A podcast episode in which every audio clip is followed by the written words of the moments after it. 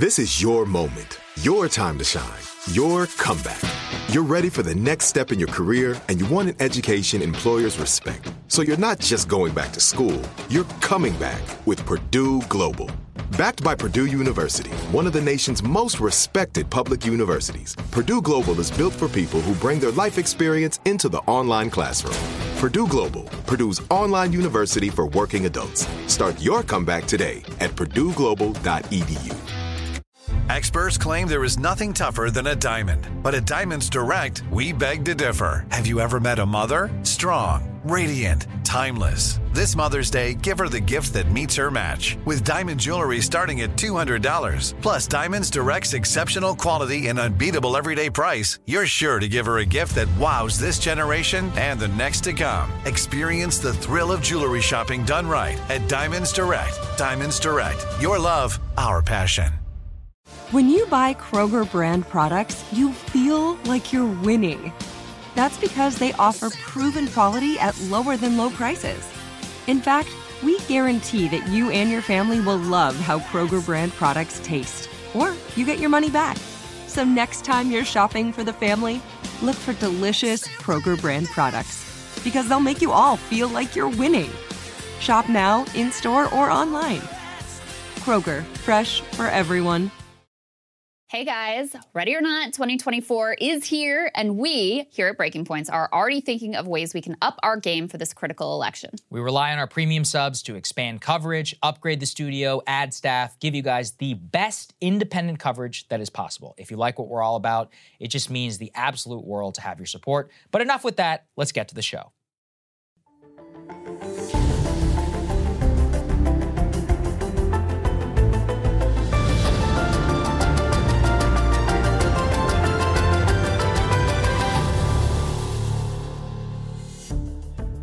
Good morning, everybody. Happy Thursday. We have an amazing show for everybody today. What do we have, Krystal? Indeed, we do. Lots of interesting stories we are following this morning. Uh, Trump has not been indicted yet and um, doesn't look like he's going to be indicted today, but we'll give you an update about everything we know there to the extent that we know anything there. Um, we also have some new indicators about how Ron DeSantis is faring in all of this more Trump response, more MAGA response, more poll numbers, all of that stuff. Um, also, huge decision made by the Fed yesterday about what they're going to do with interest rates and crazy day in the stock market too as Jerome Powell and Treasury Secretary Janet Yellen seem to be at odds mm-hmm. in what they were laying out in terms of the economy. So we'll dig into some of those details. It's really uh, quite interesting. We also have some details of that meeting between Putin and Xi, what came out of that, what does it mean for us, and a crazy story. So we followed this when it initially broke. Rolling Stone had this gigantic piece about this journalist whose home was raided by the FBI, and they yes. really tried to make it seem like this had to do directly with his work. You, especially, were mm-hmm. immediately skeptical, yeah. and actually, I don't know that you said it on air because you don't want to just like casually yeah. accuse someone of having kitty porn, but right. that is what, I was like, in fact, ended up happening. Like child porn to me. I've seen enough of these uh, raids because the way that they rolled right. up on him was over the. So anyway, uh, it turns out. Rolling Stone, it seems like knew at the time that that was likely the real reason. They had a source who said that was likely mm-hmm. the real reason that he was raided. But the editor of Rolling Stone was like buddies with this dude and stripped that out of the piece. Huge blow up over there. Incredible reporting about exactly what went down. Quite an astonishing story. So we'll get into all of that. And really excited to talk to our guest today, David Thibodeau, a survivor of Waco. Um, this comes as there's a new Netflix documentary about everything that went down there. I mean, and crazy, atrocious, seminal moment in terms of American history and American politics. So really looking forward to that as well. Yeah, me too. I read his book. We're going to recommend it as well. Yeah. It's, it's a fantastic I also read his book on Saagar's recommendation. Yes. So. great book. Also, as a reminder to everybody, you can go ahead and watch the show on Spotify if you are a premium member. So breakingpoints.com. I know a lot of you guys have been taking advantage of that. Thank you so, so much to everybody. We are still working out in terms of processing time, etc. But we're every single day it's getting faster and faster and faster. So for premium subs, you can watch the full show on Spotify, toggle between audio and video. If that's what you want, you can also continue to watch it on YouTube as we will email you guys the link every day. So there you go. With Krystal, what is going on with Trump? All right. Well, I don't really know what's going on with Trump, but here's what we can tell you based on the reporting that is out there. This is from the New York Times. They say Trump is at Mar-a-Lago with magical thinking and a perp walk fixation. Those who've spent time with Trump in recent days say often appeared significantly disconnected from the severity of his potential legal woes. I don't know if any of this is accurate. Um, and I don't think anybody except Donald Trump himself could know whether any of this is accurate because right. this is all based on the musings of people around him, taking in what he's saying, taking in whatever his mood is, etc. But let me just tell you what they say here. They say behind closed doors, former president has told friends and associates he welcomes the idea of being paraded by the authorities doing that perp walk before a throng of reporters and news cameras. He's mused openly about whether he should smile mm-hmm. for the assembled media's has pondered how the public would react, said to have described the potential spectacle as a fun experience. No one, they say, is really sure whether his remarks are bravado or genuine resignation about what lies ahead. If he is truly looking forward to it, though, he might be disappointed. There's no expectation that he will actually do a perp walk. They're likely to coordinate this the indication is if he is indicted, which continues to be an if, not a certainty. Um, he is expected to surrender himself. They will likely coordinate with Secret Service, kind of bring him in secretly. So there probably will not be the perp walk to the apparent disappointment yes. of Trump himself. Um, they have a quote here from one person who spoke to Trump over the weekend. They said he wants to be defiant and to show the world that if they can try to do this to him, they can do it to anyone. What do you make of this, Saagar? I think it's actually the smartest move that he could make because what they're pointing out is they're like, Mr. Trump is not focused on the particulars. It's like, yeah, well, now this is all being tried tried in the court of public opinion. He is literally one of the most recognizable figures on the planet. I did find it funny the idea that they might mugshot him. The entire purpose of mugshot is to have an official photograph of somebody in yeah. the event that they like go missing right. or something. You're like, it's pretty recognizable. Um, he probably is one of the most photo.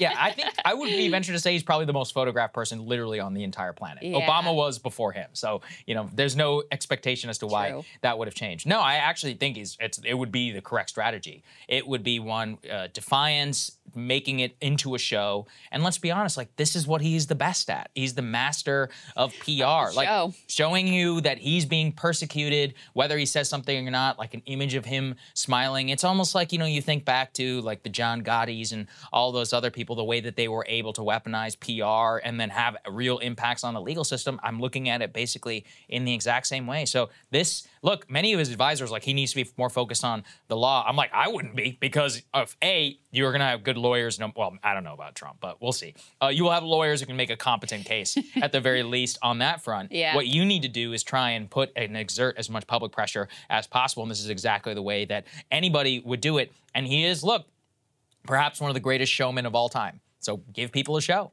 My yeah. instinct is that the perp walk and all the visible, the mugshot, mm-hmm. if he gets handcuffed, like all of that stuff, I think that benefits him definitely with the Republican base. No question. General electorate, yeah. I don't know. Uh, I think I have that, no idea. Yeah, yeah, I in my instinct is it probably cuts in the other direction with the general electorate because you know there's a real normie instinct of just like you know you get arrested, you get indicted, you're handcuffed, you're perp walked, mm-hmm. like you did something wrong. So um, terms of you know down the road, I think it is maybe not the best call, but in terms of this moment right now, I see his thinking. I'll also say that remember this all of this speculation really ramped up when he put out that true Social saying that he thought he would be arrested on Tuesday. Yes. Now, he was not arrested on Tuesday. Right. Um, and there was reporting at the time this is just like he doesn't really have any inside information. He's just putting this out there. I think that was also a very smart and savvy move mm-hmm. because number one, it cuts out the element of surprise in terms of, you know, the, the DA and whatever they want to accomplish here.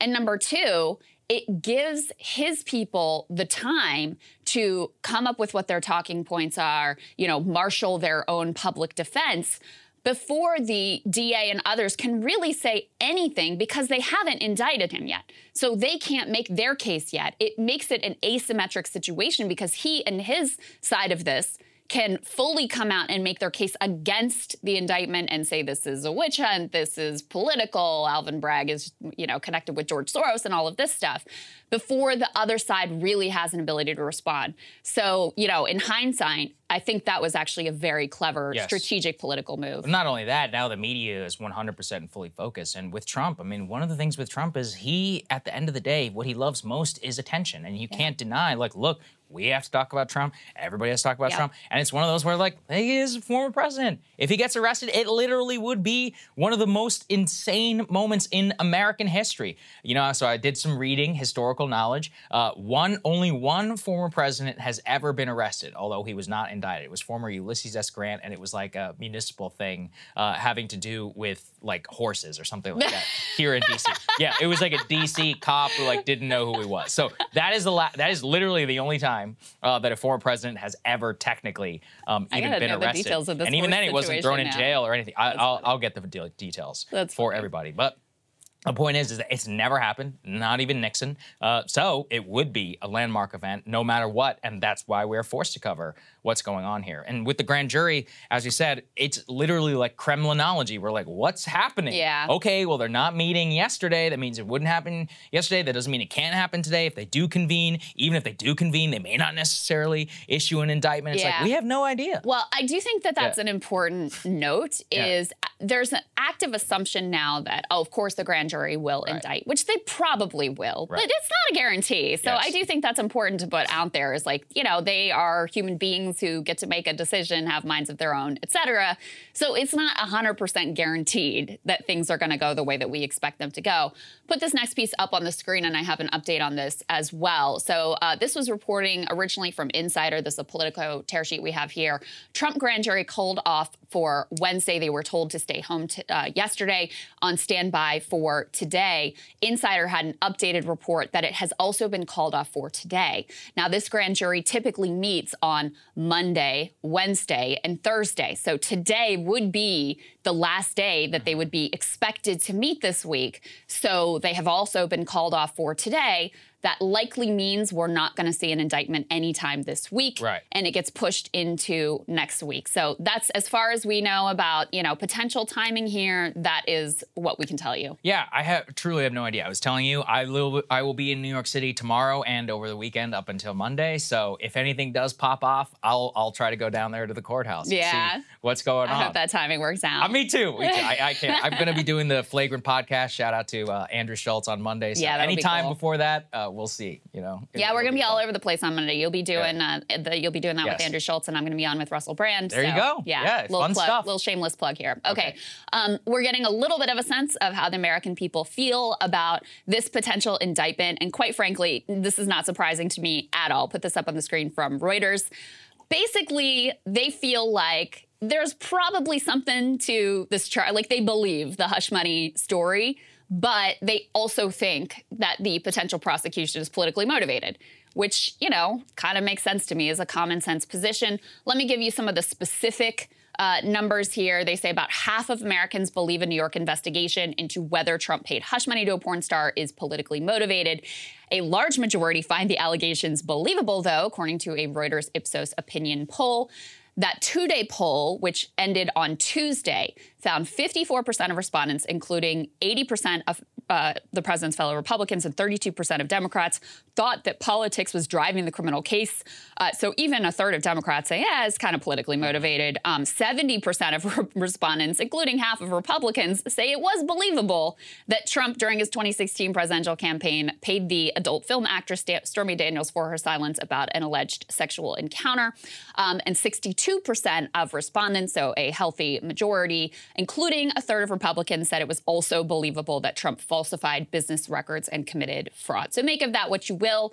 People tend to think, yeah, there's probably some politics involved. They also tend to think, yeah, he probably did the stuff that he's accused of. So what does that mean? I have no idea. I don't know. I, I again think about it on importance. It's one of those where like no Republican voter was ever like, you know, Trump, that's a real stand-up family guy. That's somebody who 100% that's who we're voting for. That's never ever been the case. Even the evangelicals who backed him were like, yeah, we think he's personally a scumbag. They're like, we just think he's going to do He's what we gonna want him to us do, which he did. Yeah, so that we it's one of those where they made a deal with the devil and they won. So one of those where I would look at this in terms of political import. And again, you look trying to judge general electorate at this point is nearly impossible. We do have very good evidence from the last midterm election cycle that stop the steal was probably the most potent general election weapon against Trump. So I do think indicting him on some big like bookkeeping fraud on a long time payment to a porn star, which was his own money, and then not recording it properly, is not even close to the level of political import for most people, as opposed to, I don't know,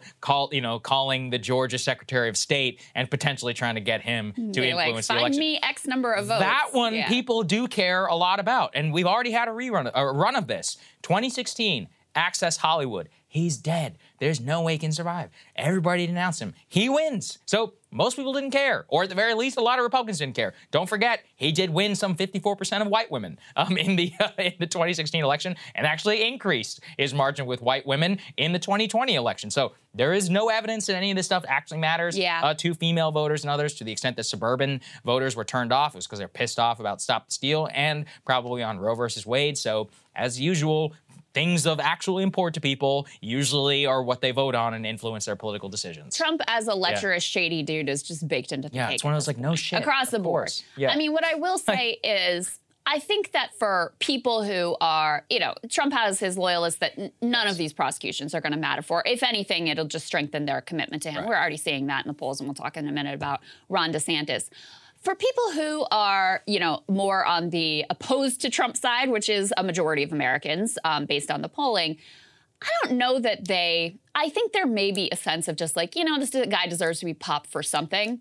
And so even if the particular details of this alleg- these allegations are kind of like baked into the cake, et cetera, I have a feeling that a majority of those folks do support the prosecution, just in that sense of like, listen, this guy has gotten away with so much crap. He deserves to be popped with something. Now, you should be thinking about the individual specific, specific, specifics of the case. So I'm not saying put that all to the side, but I think that may be the sense among a lot of Americans. It's certainly possible. Yeah. yeah it could be like the OJ thing, you know, where OJ you know, technically got convicted. What did it? What was he like pulling memorabilia or whatever out of or a like guy's house? Al I Capone mean, famously popped yeah, on tax tax, fraud, right? True. Yeah. Who knows? Uh, we'll see. Maybe bookkeeping fraud is what does it. Although I think there's a little bit of a difference between Well, OJ, Al Capone, and I have a feeling. Depending on who you ask. Though. I have a feeling this is not the uh, the end of the Yes. indictments. I think old Donnie will wriggle his way out of this, This particular one? one, um, and probably all of them. I'm just being honest. Again, Yeah. let me. I just want to put it out there. This none of this is guaranteed. Um, they still have. They have to persuade the grand jury to indict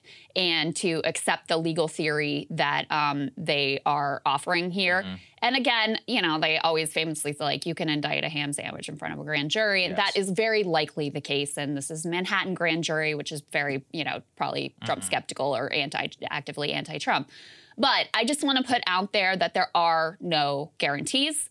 So we we genuinely do have to just wait and see what unfolds because all of the speculation up to this point could end up being incorrect. You're right. You just don't know. Yeah, we know. Maybe we're playing right into Trump's hands, giving him the attention.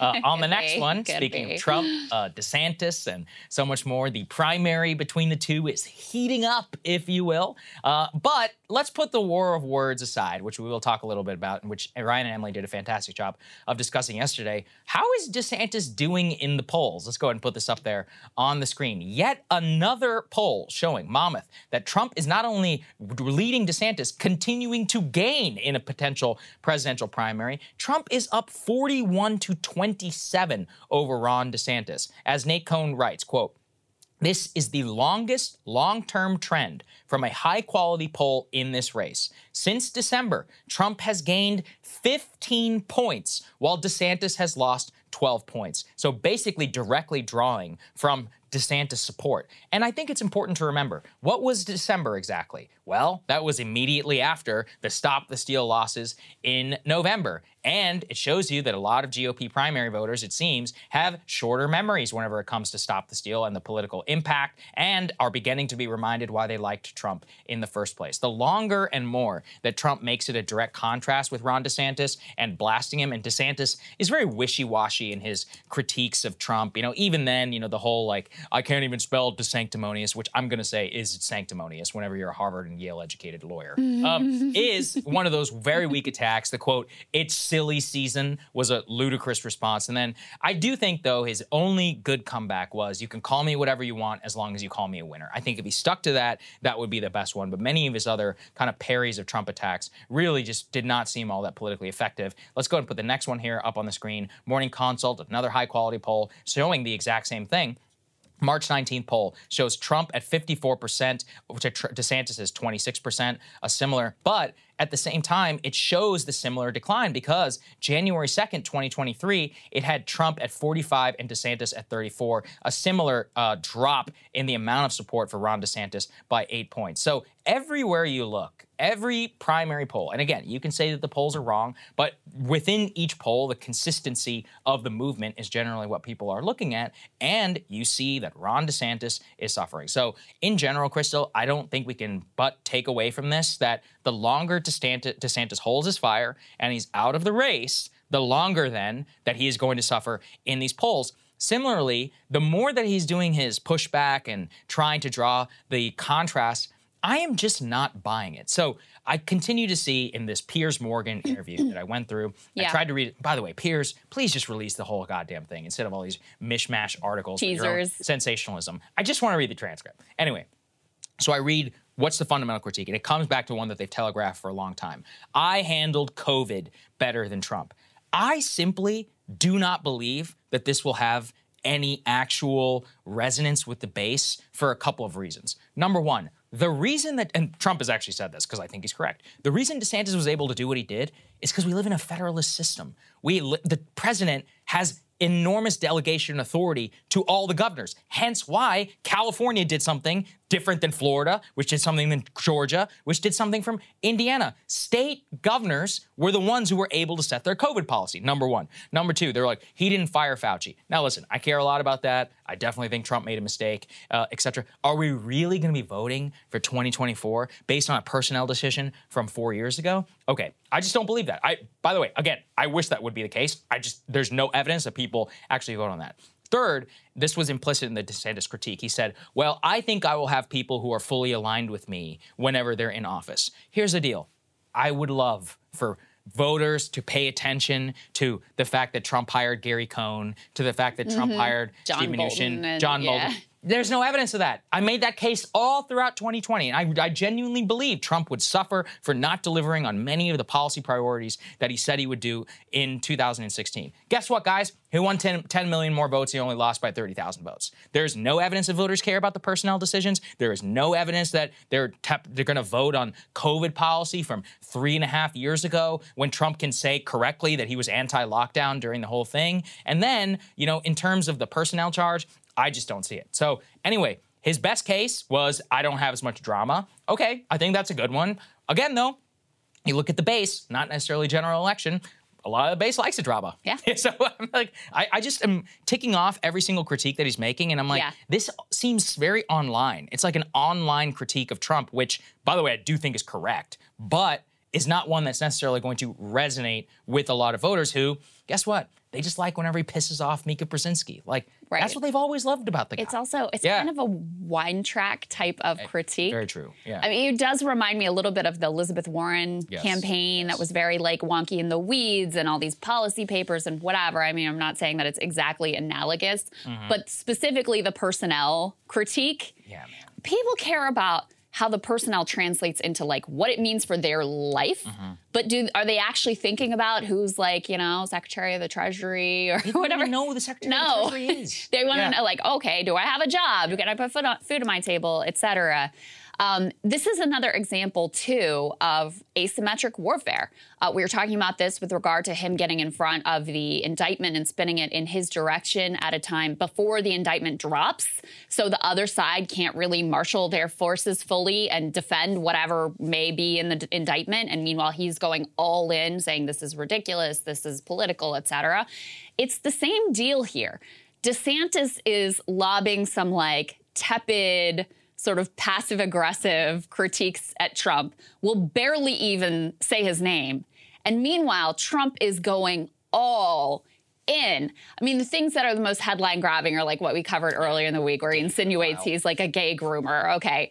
But he also unloaded on his policy record in Florida in a way that was frankly much more effective than any Democratic critique I have seen of DeSantis so far. Just to give you a little taste of that, this was a long truth so- social. He talked about how Florida ranks among the worst in the country on education. He hit him on crime, and Florida does actually have uh, like crime has spiked there, so that's a vulnerability for DeSantis. Hit him on affordability and went after him on his handling of COVID. It was funny because it almost did look like a Democratic attack. He was like, they were worth, you know, mm-hmm. X, they were near the bottom in terms of COVID deaths and COVID infection rates. And yeah, eventually he opened the state after he had shut it down, but that was because of what I was able to do. And he said that he was an average governor, but the best by far in the country in one category, public relations, where he easily ranks number one, but it is all a mirage. Just look at the facts and figures. They don't lie. And we don't want Ron as our president. Yes. So going in on the policy case, too. As we, we actually have that. B6, guys, uh, let's go ahead and put that up on the screen, please, just so people can see exactly as Krystal lays it out. It is a very lengthy paragraph here that you can see where Ron DeSanctimonious, disciple of Paul Ryan, big lockdown governor, says, quote, that his profile is all a mirage and we don't want Ron as our president. As you said, this basically almost reads like a Charlie Crist ad in terms of the worst for the total number of cases, how other Republicans actually did much better than Ron because I allowed them freedom. They never closed their states. He talks about how the country's number 39 in health and safety, number 50 in affordability, number 30 in education and childcare. Hardly greatness there. Of course, an easy parry is okay. Then why do you live there, dude? Like, what? Why do you like Florida? Well, he actually has the answer there. He says, Yeah. and I thought this was kind of uh, uh, a, a clever too. He's like, look, it's amazing what ocean and sunshine will do. Surprise. Like, yeah, people want to move to the state because it has beautiful weather, but that was going on long before you were there, dude.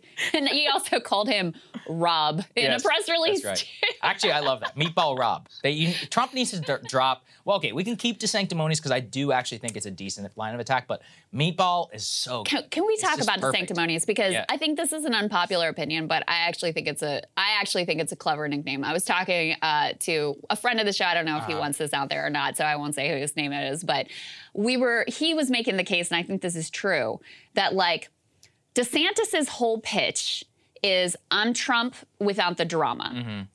And by labeling him DeSanctimonious, whenever he tries to lean into that, like, ah, I'm above the fray thing, Yes. instead of reading as above the fray, now it's implanted in people's head is like, oh, you're sanctimonious, you're Mm-hmm. snobby, you think you're better than us. That's why you're acting this way. And so it really undercuts, it goes after his strength. Yes. And that's why I actually think it's an underrated nickname, in my personal opinion. Yeah, I absolutely 100% agree with uh, DeSanctimonious. I think it's correct. As I said, you can't pretend that you don't know how to spell DeSanctimonious because it, quote, has too many vowels whenever you literally are an Ivy League educated lawyer. Like, stop. It reminds me of that, uh, that viral clip of his biography where he's like, I was raised in Florida, but culturally, I was raised in Ohio and Pennsylvania. It's like, dude, just shut up. Like, that's the most transparent, ridiculous, like, attempt to be like, I'm a normal dude Yeah, at that anything I've that ever puff seen. piece from Selena Zito was really something in that regard. We can talk about that. For, we can save all of that for another day. Let's get to the second part here about MAGA. MAGA absolutely escalating its war against Ron DeSantis. It's just full scale now at this point with all of their allies. Let's go ahead and put Donald Trump Jr. there up on the screen. So here's what he said. Quote, just as radical Dems are indicting Trump and destroying the fabric of our nation with their police state tactics, DeSantis pathetically runs to the liberal media on orders from his RINO establishment owners to attack my father. He is exposing himself as 100% controlled opposition. Let's go next to Jason Miller, who currently works for the Trump campaign. He says Ron DeSantis has finally shown his true colors, an establishment never Trumper who despises the MAGA base and was faking it the entire time. Similarly, also Mike Cernovich, who we cited here a couple times on the show, and again to note, he is somebody who is pro Ron DeSantis, does not necessarily want to see, to see Trump, but thinks that the way DeSantis is handling himself is not wise. Let's put his up there. He says, "I'm quote looking forward to the big brains explaining to me that this is actually brilliant timing for a full attack on Trump." So I think if you put all of these together, what you really have is kind of a horseshoe effect of people who were MAGA and don't want Trump to be the nominee and were pro DeSantis but think he's not doing well. On top of what I have seen is a major escalation of MAGA like forces online who are Yeah. really willing to take the gloves off against DeSantis. I've seen like Gavin Wax, who is the, uh, I believe he works for the New York Republican Club, Raheem Kassam, as I've mentioned, War Room, uh, people like Steve Bannon, and others who are 100% with Trump. To some extent, like you wouldn't necessarily say that that wouldn't be the case, but the fact that they're willing to do it so early is, I think, a problem for DeSantis. Also, in terms of DeSantis's calendar, so from what I've asked and read around, here's what I hear. I hear he's waiting for the Florida legislature session to end so he can be like, look at all of these things that I've done. I think that's stupid for a number of reasons. As we've already seen now in the polling that we just covered, he's sinking like a rock whenever he's getting attacked. Two, you're not actually going to do anything in the Florida legislature that's all that like big of a deal. For example, whenever he was asked by the reporters about his uh, Trump, Trump's attacks on him, he was at an event banning central bank digital currency.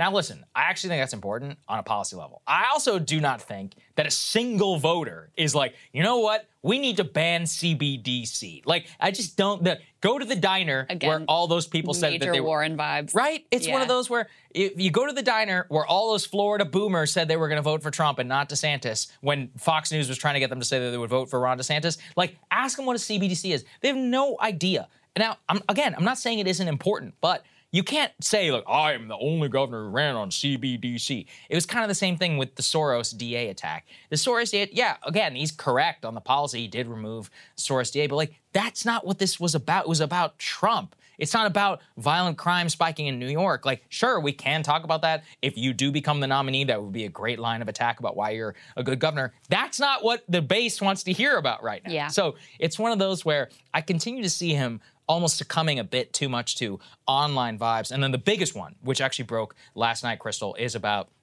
him distancing himself from his previous comments on Ukraine. So That he came out and he said, actually, Putin is a war criminal. He said, my territorial dispute line was mischaracterized by Mm. Tucker Carlson. Tucker actually attacked him later that night, uh, making fun of anybody who gives into the war criminal line. And then what he did say was, he's like, well, it was mischaracterized as a war criminal. And he cited the John McCain gas station line. Now, to be fair, I actually think the gas station line is good. Basically, a gas station with a bunch of nuclear. I have used that line before because I do think it is accurate. That said, if you were, I'm not a Republican politician, and if I want, I would never do that if I was somebody who was running on some sort of restraint position, simply because I know that where it would come from. He did himself no favors by borrowing the line and started very much kind of it. Look. What I've always seen with him is he wants to have it both ways. He wants to be MAGA in some cases, and then he wants to be the guy who can hobnob with Ken Griffin and all these other billionaire donors. Apparently, Reid Hoffman now wants to back his campaign, which is nuts. One of the largest Democratic donors Yeah. is opening some financing spaces. Puck News, uh, Teddy over there. So, look, I That's think interesting. he's in a tough position, uh, especially with Ukraine, because that's what the donor class really probably hated him the most for. And I just, I don't think he's politically playing this right. I really don't. The Ukraine thing is really Yeah. fascinating to me because it shows you that all of the elite freak out over his original Mm-hmm. comments, it got to him. It definitely got to him. And because I think his campaign, number one, if you just look at the polling, the one thing that's really consistent is Trump wins a large majority of non college educated. DeSantis is more popular among college educated voters. Those would be the type that, even within the Republican coalition, would be more likely to be pro Ukraine, pro Ukraine aid. And then also, you know, he's got to look at, okay, well, where's my financing? Where's my funding coming from? And I, I do not doubt that there were a number of uh, donors who were upset with the original tenor of the comments to Tucker Carlson. So I think that's really very interesting and very telling. I also think that the um, extreme pushback from a number of figures, both like, you know, MAGA adjacent and actually MAGA, over the incredibly tepid criticism that he levies at Trump is also really telling. Because again, Trump is going in on this guy, like dropping, I mean, all the data he can about Florida is actually a terrible place and he's an average governor and he's, uh, it's all a mirage. And by the way, he might be a gay groomer. I mean, no holds barred from Trump. DeSantis says these like little tiny passive aggressive, won't even say his name jabs. And they're like, how dare you attack Donald Trump during his hour of need, right? And I mean, they're able to do that because I think the Republican base is ultra sensitive to any criticism of Trump because Yes. he's they feel like all of it is unfair and all of it is coming from the liberal media. So it makes it very difficult to lay a glove on Trump whatsoever, even if in the most mild, tepid way. And meanwhile, it's just again baked into the cake that you expect Trump to go like to another level that you can't even imagine when it comes to his attacks on Ron DeSantis. So it is not an even playing field in terms of the critiques you're allowed to levy um, one against another. And, you know, I've been trying to think about we've been covering this as like DeSantis is making a bunch of mistakes. And I do think that he's not playing his hand in the best way possible. I also don't know that there really is a winning Yes, hand here. that's right. Because the bottom line is that Trump still is the leader of this party, and the majority of Republicans still really like Donald Trump. And you know what, guys? He is maddening, and I got all kinds of issues with him. He is an extraordinary politician when he's on his game, mm-hmm. and you can see it. I mean, he is on his game lately. So I don't know that there is a way that you play this hand that you end up beating Trump in this cycle. Now, listen, let me put the caveats out there. It's Anything early. There are all kinds of things that could happen. The man is likely to be indicted next week. He's likely to face other indictments down the road. We don't know what's going to be revealed. We think we know everything about these cases. We may not. Um, and so things can definitely change. It is a long road to the nomination. I do want to put all of that out there. But the way things stand today, I think no matter what Ron DeSantis did, I think it is very, very difficult to unseat Donald Trump from winning the nomination. Definitely agree. Co-sign everything you said. All right, guys, Federal Reserve had an absolutely momentous decision to make yesterday about whether or not to raise rates and by how much. This, of course, comes on the heels of the Silicon Valley Bank and Signature Bank and really industry wide bank bailout that occurred. So, on the one hand, you know, you had this series of uh, bank failures and market fallout because, in part, because of the actions that the Federal Reserve had been taking in hiking interest rates. You also, in the response to that situation, had the Fed basically going in the polar opposite direction of hiking rates in order to save, you know, wealthy depositors. They're like, okay, well, we gotta we gotta actually ease money to make sure these people are okay. So there was a big question mark about what the Fed would do, and they made their decision yesterday. Let's put this up on the screen. They decided to continue hiking interest rates, um, but rather than going for you know half point or more like they have in recent times, go ahead and put this tear sheet up on the screen, CNBC. They decided to hike rates by a quarter percentage point. Um, and there was this shift in language. You know, people read into everything that Jerome Powell says very, very closely, and I'll, I'll tell you more about that in just a minute. But there was a change in language too about how far they're going to go in terms of hiking rates. And they indicated that increases are coming to an end. So that is what we found out yesterday. I mean, I'll just say it. I think it's a mistake.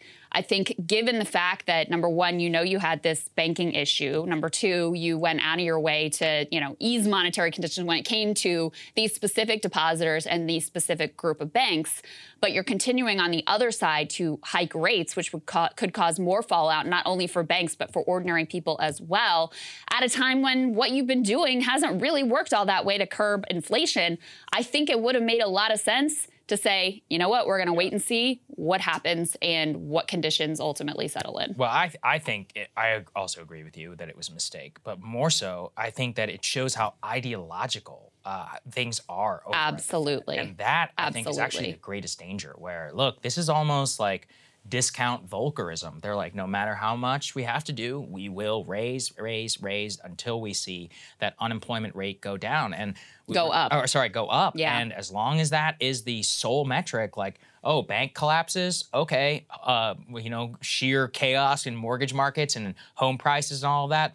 Okay, uh, making it unable for businesses to borrow or for people to obtain credit, not even cheap, but like at a normal rate, at like something that would be considered fair market value and the ability to expand your capital. It's just they are making sure that the damage that they're willing to wreak is just one of those where ideologically, until they see that rate go up, they are just not going to hit pause on the brakes. Yeah. I think it's a huge mistake. Yeah. No, I mean that they have this like tough guy mentality of like we got to show them that we're going to stick to our guns and we're going to keep going even though things are already breaking. Um, so there's another piece here just to highlight this uh, what they call a quandary. Put this next piece up on the screen. Um, this was before the uh, Fed announced their decision, but it highlights the the conundrum that they were facing. They say banks are running scared. Is the Federal Reserve about to make things worse?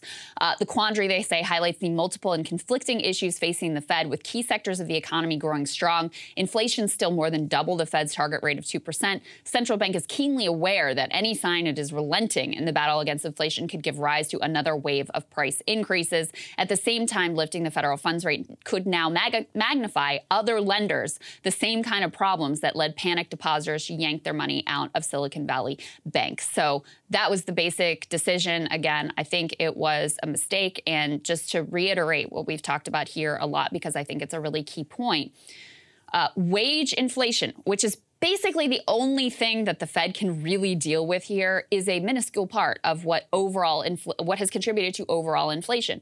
Uh, a large percentage has been corporate uh, price gouging, and another large percentage has been continued supply chain issues, none of which the Fed has any control over whatsoever. So, as they continue this like death march of interest rate hikes, you know, consequences be damned. Just keep in mind that the tool that they're using here is actually very poorly suited to deal with the real problem that does, of course, have huge negative impacts on every working person in the entire country. Yeah, no, I, I think that's the the big takeaway is that look, we just have far less control than I think any of us would want on how any of this is actually run and on the major impact it can have on our lives. Housing is the one that you know you just can't underestimate yeah. in terms of how big of a deal it is, and I see it everywhere in terms of you know houses with 30, 40 days of signs up there, and I guess I think that's fine, but it's not like the price has dropped to make it that's, affordable either. That's the and thing. with the mortgage rates, you know, six, seven percent, like good luck, you know, to a lot of people who are out there. Yeah, absolutely. Um, there is some movement on the legislative front that we wanted to bring you, which is kind of encouraging. Uh, put this up on the screen. This is a bipartisan bill between two very unlikely bedfellows here uh, U.S. Senator Rick Scott who is a real fiscal hawk, and uh, Democrat, of course, Elizabeth Warren. They have unveiled a bipartisan Fed oversight bill. Now, I'm going to be honest with you. I genuinely don't know how impactful this would actually be if it was passed, but the fact that you have the two sides at least finding some common ground and trying to work together, I take as a good sign. And potentially this would have it. I'm not saying it wouldn't. I'm just saying I don't know. So the details here are that uh, the legislation would establish a presidentially appointed, Senate confirmed inspector general at the Fed, like every other major government agency. That's according to a joint release with Scott and with Warren. Warren said this month's banking upheavals have underscored the urgent need for a truly independent inspector general to hold Fed officials accountable accountable for any lapses or wrongdoing. Now, this comes as there are a million questions about how the Fed was so asleep at the switch that they let this all unfold at Silicon Valley Bank, where, by the way, the CEO of Silicon Valley Bank was sitting on the San Francisco Fed board, which is not a great look in terms of the optics of this situation. But uh, there's reporting now that the Fed knew there were problems with SVB mm. and that they had huge interest rate exposure actually for years they've been warning about this but they didn't they would just like send in a notice but they didn't actually do anything until this was a total crisis that required what is effectively a revolutionary remake of the banking system that even they are still trying to figure out what exactly it means. So we'll get to that in a moment. So the idea here is let's bring in an independent inspector general who can watch over what the Fed is doing here so that we can hope to have more teeth in terms of our regulatory bodies if we face a similar situation in the future. Yeah, I think uh, look, with this uh, with the actual legislation as you said, in terms of an inspector general and all that, Still, though, the checks that actual Congress would ever be able to exert on an independent Fed and make it more democratic, it just doesn't really exist, given the fact that you renominate them on a very limited basis, like for 10 year terms, then even the way that the entire Federal Reserve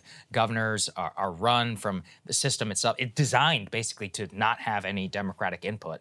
So there's not a lot you can do. You know, I'm not saying it's not necessarily a bad thing, but it's it's only like an inch in the right direction. Yeah, we'll leave this discussion for yeah. another day, but I do want to throw out there we take as this bedrock assumption that the Fed has to be totally independent of politics, mm-hmm. and that is not been the case throughout all of history, yes. and there's a real debate to be had there. So we'll save that one for another day. Um, but this was also really quite extraordinary, and to the point about how even the people who crafted this bailout don't exactly know what it means.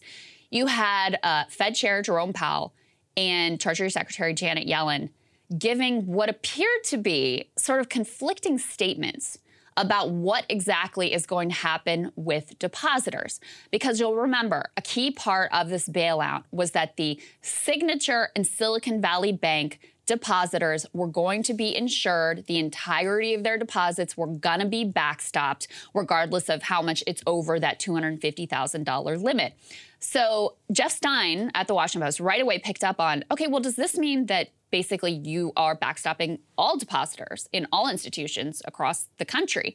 And Yellen really hedged. But that was kind of the, the working assumption. What continues to be a real question of what exactly they mean and if they intend to change the deposit insurance system or if they really are just you know, backstopping the depositors at the institutions of their choosing. So let's put this up on the screen, this next piece. Um, you had Jerome Powell on Wednesday um, this is a, a, different part. Sorry, there's a, also a legislative push to ensure big deposits that they're contemplating on Capitol Hill that has to do with this $250,000 limit. So there is some effort at changing this from a legislative perspective. I'm not sure how much ground it's gained. So this is from Bloomberg. You can see that they their headline here says uh, differing Powell and Yellen messages were a lot for the stock market to digest. Uh, one analyst said it was astounding how they were giving contradictory comments seemingly at the same time. And all of this is sort of like, you know, they, they keep it vague. So to say it was directly contradictory is not exactly accurate, but clearly the market read these comments as being contradictory. Let me tell you what they said here. Um, you had Jerome Powell telling reporters about these deposits. You've seen that we have the tools to protect depositors when there's a threat of serious harm to the economy or to the financial system. And we're prepared to use those tools. And I think depositors should assume that their deposits are safe. So that's Jerome Powell. Depositors should assume their deposits are safe. So that sounds like all right, I guess they are just basically backstopping the entire deposit system. At the same time, you had Janet Yellen on Capitol Hill talking to uh, senators and saying that blanket deposit insurance is, quote, not something we have looked at or are considering in any way. So seems to be that they're not exactly on the same page here, or at least not, you know, totally putting out a similar message. And put this uh, chart that we have up on the screen, which shows you that the markets were reacting yeah. in real time to these comments. So you've got at the peak there, that's when Powell is saying basically like, yeah, we're probably, you know, we've got the tools, we know how to use them. You read into that what you will, but I think your deposits are safe.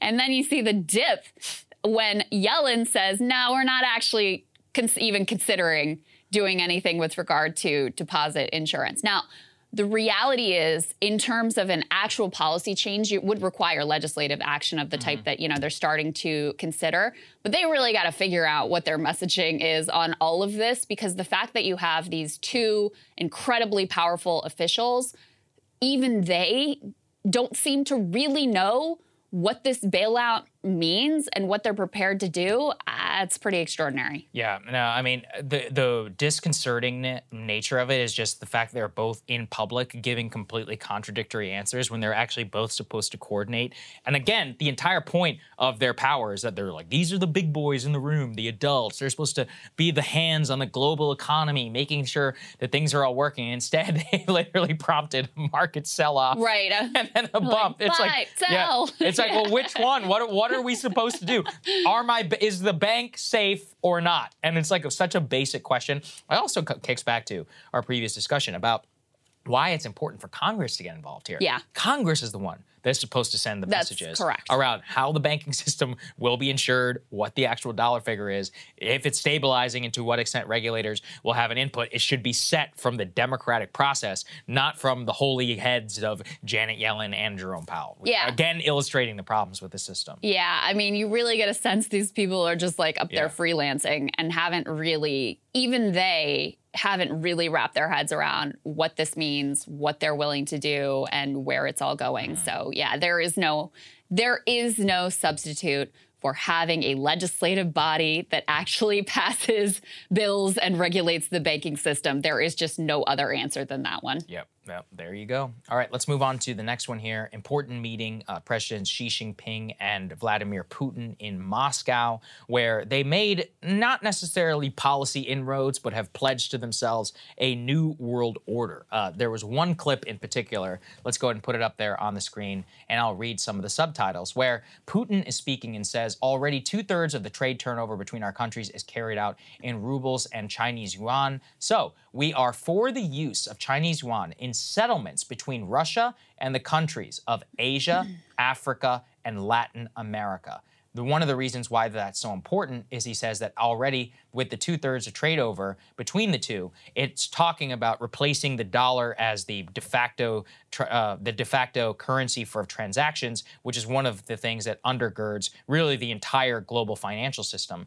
Russian sanctions, of course, have made that nearly impossible. They've been trying to price some of these deals in different currencies. His acceptance of Chinese yuan in that matter is both one where he's kind of adopting a more Chinese uh, led global financial system, but also his acquiescence. So, again, further of the two things coming together. Let's put the next one up there on the screen. Associated Press writing from Moscow. Putin welcomes China's Xi to the Kremlin amid Ukraine fighting.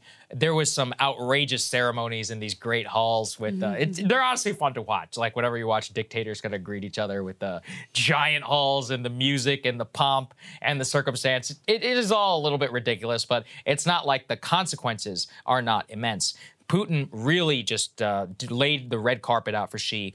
China has made colossal leaps in development, he says. It is causing genuine interest all around the world, and we feel a little bit envious, he said, as Xi smiled. He said, We will discuss all these issues, including your initiatives that we highly respect. Our cooperation in the international arena undoubtedly helps strengthen the basic principles of the global order and multipolarity. So, yeah, the major the takeaway from the two uh, meetings is that they are pushing, and in some ways is correct, uh, the idea of a shift to a multipolar global system, to trying to remove any U.S. power in the region, especially in terms of finance. And then Ukraine is like a almost a secondary part of that because multipolarity then means that you know kind of a US NATO western led order for the way that we think about borders states and transactions the sea etc is put aside. Then that opens a door for why it would be okay for someone like Russia to invade Ukraine and why it would be okay for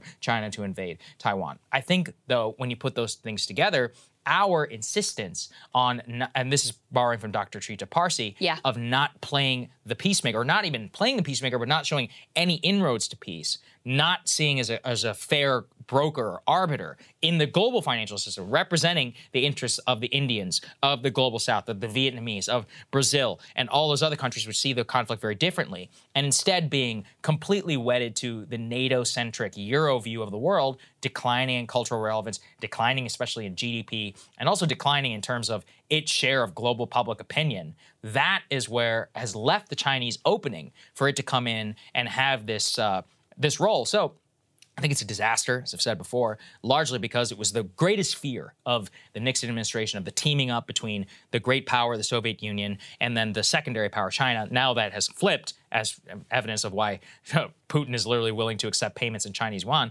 That said, I mean, it still doesn't make the fear of what that type of system looks like in terms of any ability to play peacemaker or even to exert influence go down. So Trita Parsi made this point in a New York Times op ed. Let's go and put this up there on the screen after he was here on the show. I thought he did an excellent job here.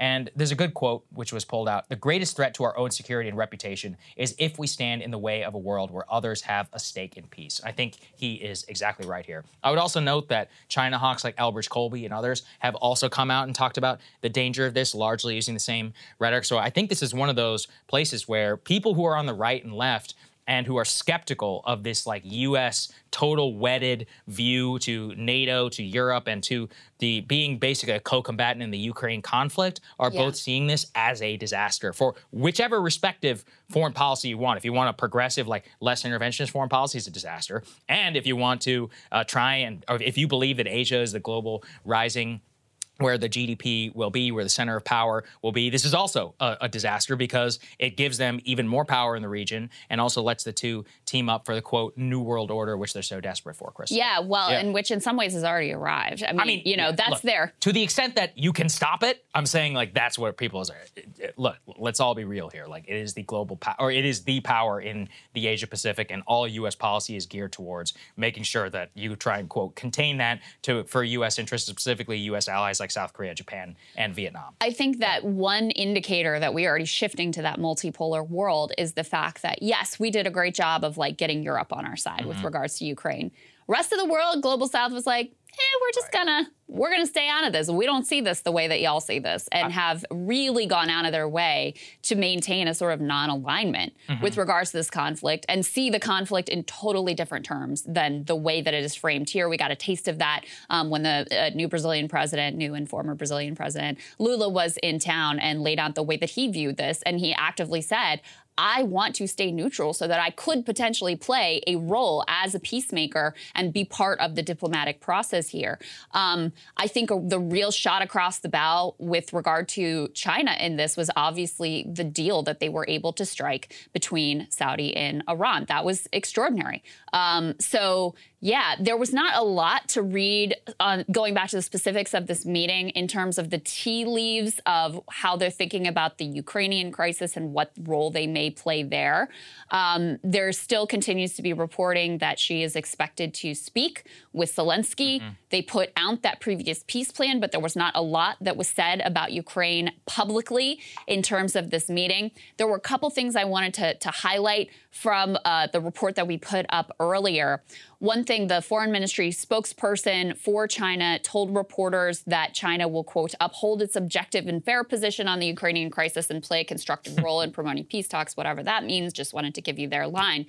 But the other thing that I thought was really interesting is there have been all these reports in the uh, US press that our intelligence officials believe China is contemplating sending lethal aid to Russia in support of their war in Ukraine. There was this line in this piece, and I've, I've noted this in a couple places now that I think is really important to highlight for you. They say, quote, U.S. officials have picked up indications China is considering supplying Russia with weapons for its fight in Ukraine, but have seen no evidence they've actually done so. So mm-hmm. I just want to put a little pin in that that we're I wouldn't necessarily take their word for it that they're totally convinced that China is going to send these weapons. I think, you know, they're very interested in saying, okay, China's on the side of the bad guys here and so and they're our opponent, but they're the evidence that they're actually planning to send the weapon seems to be a little bit loosey-goosey in my opinion. I agree with you. I also, though, would dispute, though, that we've, quote, gotten Europe on our side. That may be rhetorically, but actually, the NATO Secretary General just revealed yesterday only nine of the countries, uh, nine of the some 30 or whatever countries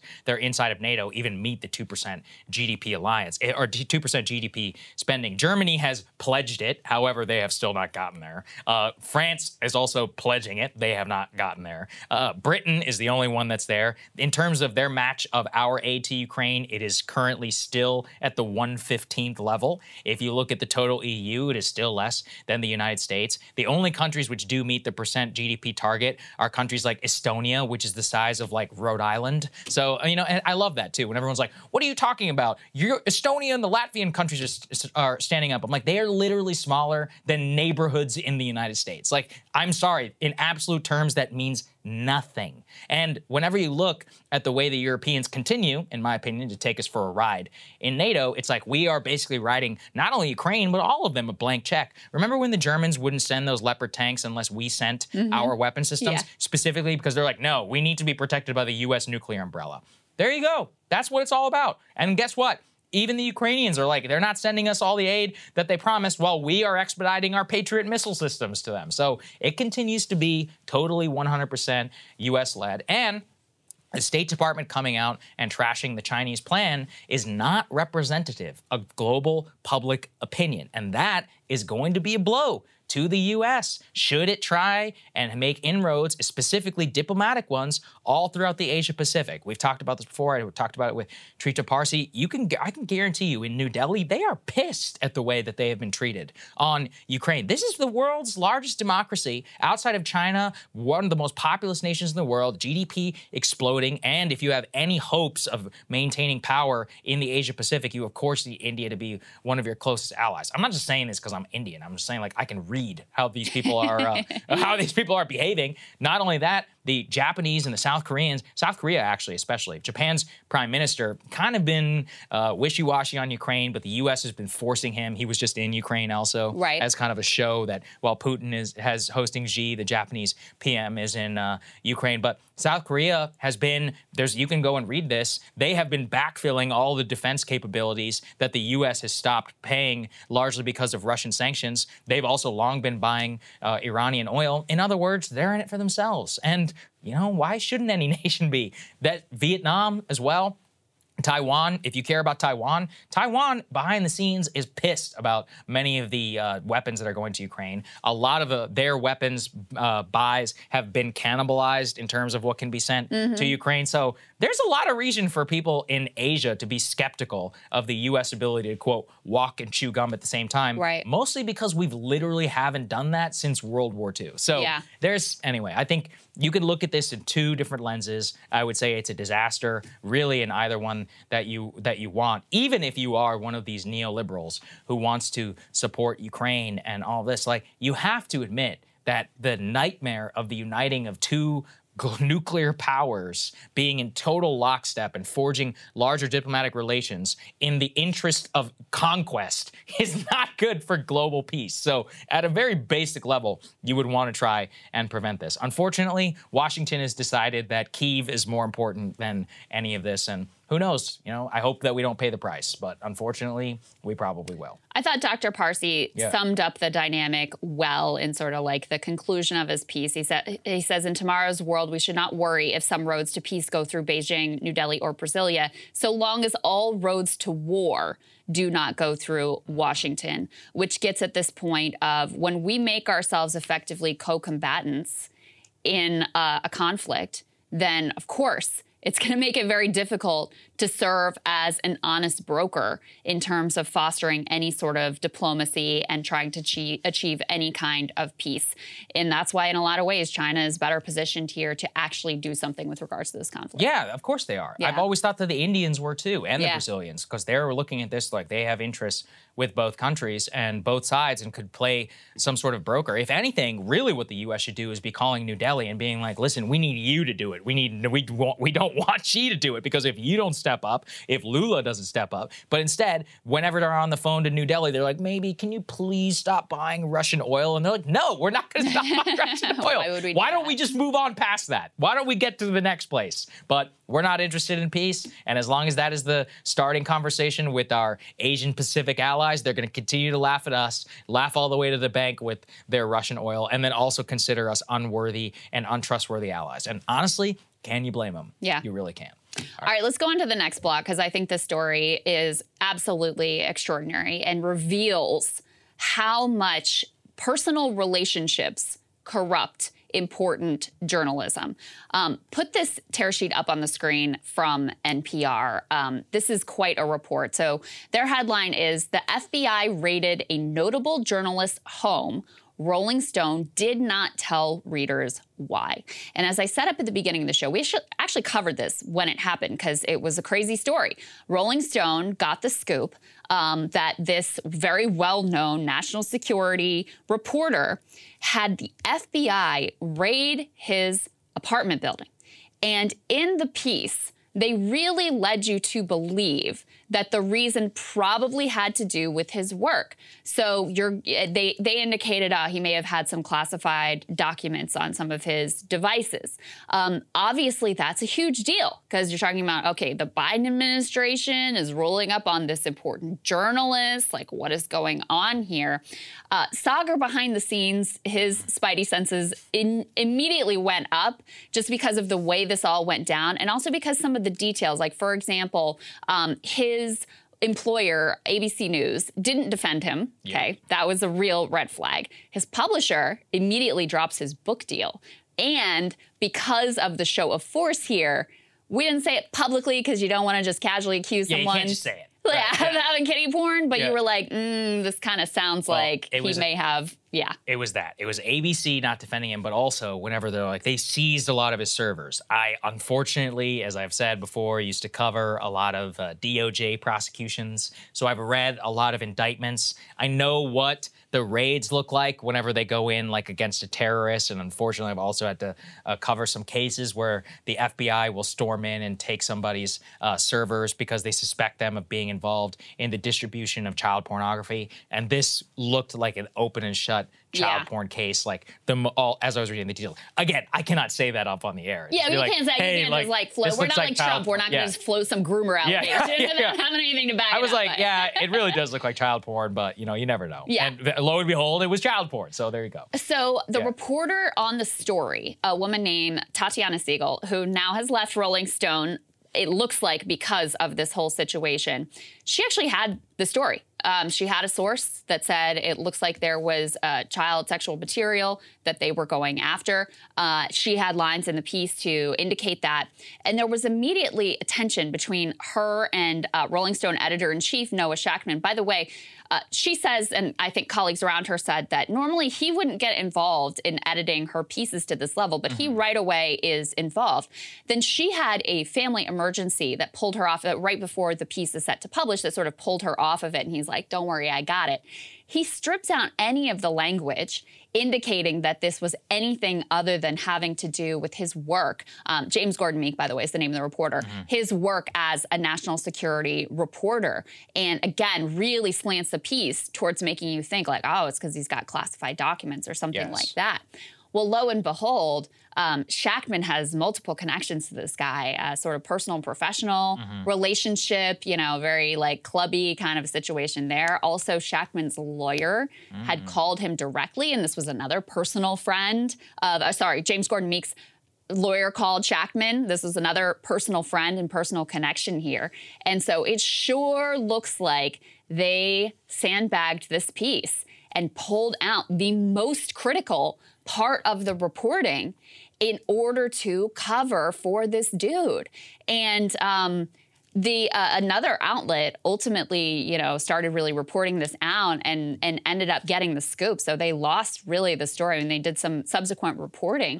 But just quite extraordinary to see the way that they apparently covered for this guy, uh, especially given what he is accused of because of personal and professional relationships. Yeah, I mean, you're telling me Rolling Stone magazine would publish a factual error? That would never happen, right? Uh, uh, look, I, as I said at the time, I was like, it's it's certainly extraordinary. The guy's done some important work. It would be in violation of a 2021 Justice Department rule that says that you're not supposed to raid and seize the materials of journalists. I was like, it has to be clearly. I mean, look, we on the one hand, it was like it could have been something that genuinely was a violation, national security related. On the other, again, looking at the case, I was like, it does look a lot like how the FBI acts whenever they do a child porn raid. But the fact that they didn't put that in there, even though they had a direct source, and if you look at all the details, Krystal, he didn't put a photo of the guy. Right. He was like, no, let's put a photo of the FBI, not of the photo of the reporter. He's basically covering it, covering him for him from day one. And then it comes out later on that it was child porn related the entire time. Yeah. It's like you can't do that. You're basically stoking conspiracy like conspiracy connections, maybe even rightfully, right? If, if you don't know the details, and they never intimated that they had any idea what the connection was when they actually did. So was a huge disservice, uh, Well- not only to their readers but to everybody, and Yes. rightfully, I think, exploited people's fears about press freedom. Yes. who were on alert, people like us. When if you know if we had known or if others had known, it would have been a totally different story. Absolutely. Yeah. And just to give you some of the horrifying details of the type of individual that he was covering for, on February 1st, when the Justice Department unveiled criminal charges against Meek related to images of child sexual abuse, among other accusations, authorities say Meek shared a video showing the rape of an infant. That's who you're covering for. He denies wrongdoing, plead not guilty, etc. He's sitting in federal custody right now, awaiting trial. That's who you covered for. Disgusting. I don't even have words for that one. Uh, yeah, look, and also another thing I know from covering a lot of those cases, they only raid your house if not only do you have a lot of that material, but you're one of those people, one of those sick freaks who like sells it on the dark web. Like they only really they their strategy, I think, correct, is they go after people who have some of the most heinous material, people also who are distributors. A lot of these freaks, they like trade it amongst each other and they like sell it, you know, and they get connected with brokers and stuff in Eastern Europe and all. it's, it's repulsive, sick system. And anyway, those are the top targets for the FBI. So that was another reason why looking at it, I was like, man, they really only raid your house and they make you a top priority if they identify you as like high up in the distribution ring of material like this. So whatever, ha- look, allegedly, all of that, although if convicted, he'll rot in jail for the rest of his life, rightfully so. Indeed. opinion.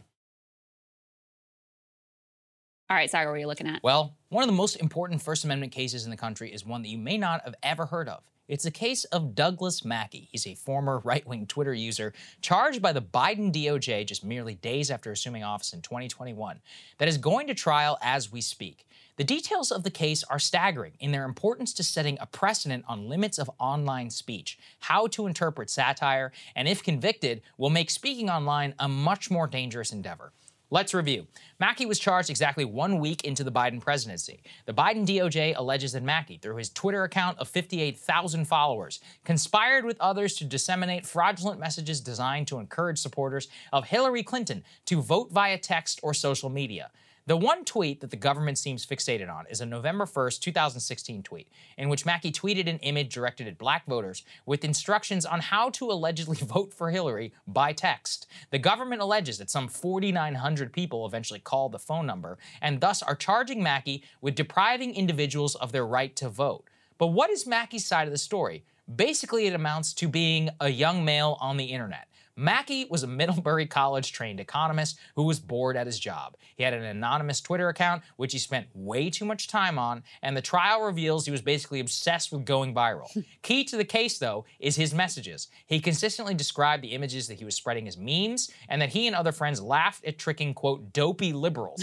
Mackey's defense has maintained from the beginning it is, quote, highly unlikely that memes actually fooled any voters, and that even if they did, any harm is, quote, far outweighed by the chilling of the marketplace of ideas where consumers can assess the value of political expression as provocation, satire, commentary, or otherwise.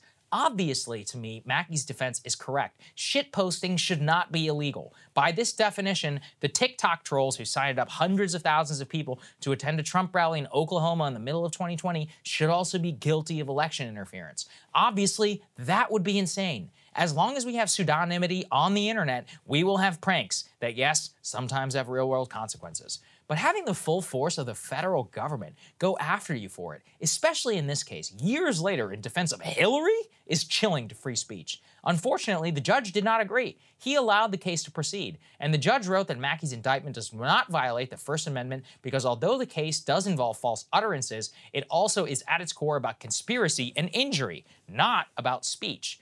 Thus, the judge effectively disregarded the First Amendment objection to prosecution, allowing it to go forward in a jury trial. The trial itself actually began yesterday, and given that it's being held in Manhattan, good luck to any Trump supporting guy with a jury there. But that is part of the problem. Who he supports and who he was tweeting about really should not matter at all. At the end of the day, people we are talking about a freaking Twitter account with 58,000 followers that may, and again, may, because there is no way to prove how many people took this seriously, may have confused 5,000 people. Furthermore, beyond speech protection, if you are so stupid to believe that US law miraculously changed and you think you can vote by text, would you really have dragged yourself to a voting booth on the day in first place? Or maybe they knew it was a joke and texted obscenities to that number. Literally, there is no way to know. The actual harm here, at most, is 5,000 people. Frankly, is nothing amongst the 139 billion people who voted in 2016. And the consequences of conviction are immense potentially even greater in their impact than 139 people, because 39 million people, because it would affect almost anyone who uses the internet. People say stuff on the internet they don't mean all the time. If the government wins this case, it will pave the way for direct government standards of quote election disinformation, which not only they can take down, but they can throw you in federal prison for. This means everything, including jokes, which may, may, again, discourage voting, can get you indicted. People joke and say seriously all the time, it's not even worth voting because the same thing happens all the time. Would that qualify? Hmm. And if you think I'm being hyperbolic, think of the Twitter files and what Matt Taibbi discovered. FBI agents whose salaries we are paying were spending their time flagging moronic and tiny Twitter accounts, joking, including one who said, I am a ballot counter in my state. If you're not wearing a mask, I'm not counting your vote, saying that every negative comment on the post, she would add another vote for the Democratic Party. Another example is a low follower user who tweeted out, quote, I want to remind Republicans to vote tomorrow, then included the wrong date. Again, this was flagged by FBI agents who wanted Twitter to take it down. It had three retweets. Uh-uh. Under the standard, though, of potential Mackey conviction, they could claim anyone who saw that tweet and misinterpreted it could have had their civil rights violated. That, too, is what angers me.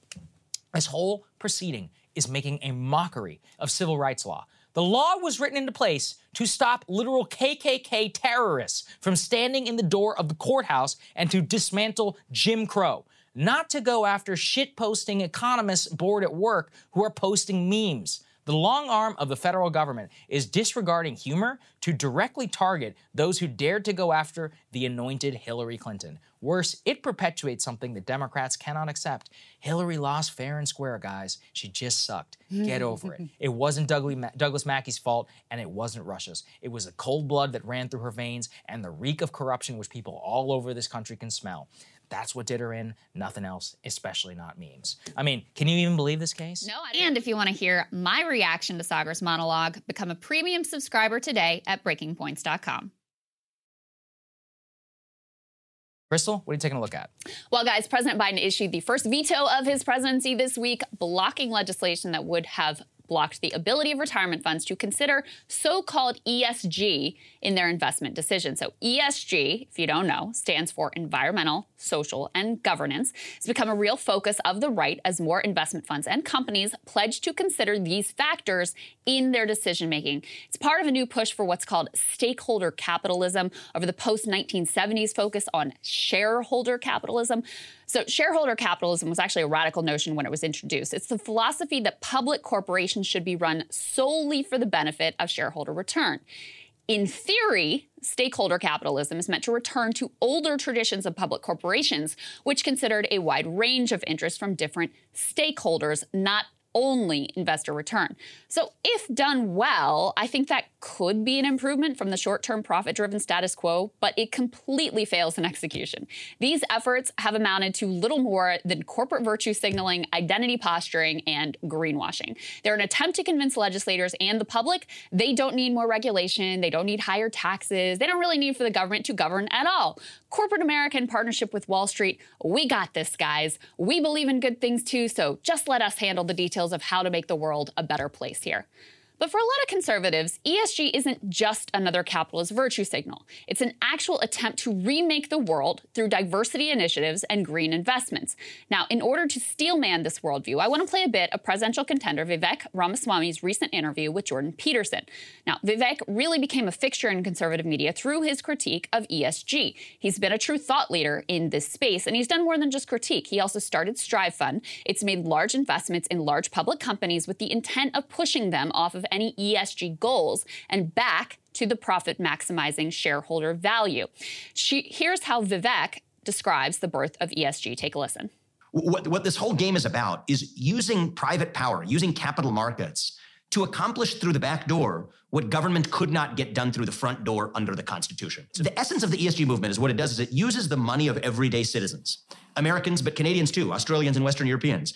It uses the money of everyday citizens to invest in companies and to vote their shares in ways that advance one sided progressive agendas, environmental and social agendas that most of those people do not agree with, that most of those people did not know were actually being advanced with their own money, and which don't advance the financial best interests of most people whose money is actually used. So, what does that mean? Think about yourself saving in a retirement account or a 401k account or a brokerage account. You think that the person who's managing that money is exclusively looking after your best financial interests.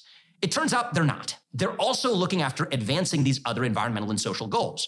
Who are these institutions? They're asset management firms like BlackRock or State Street or Vanguard or Invesco or countless others that have signed a pledge to say that they're going to align all of their underlying companies with the goals of the Paris Climate Accords, with net zero standards by 2050, with modern diversity, equity, and inclusion standards. And those three or four firms alone manage about $20 trillion, maybe even a little bit more. That's more than the US GDP right now in the hands of three to four financial institutions.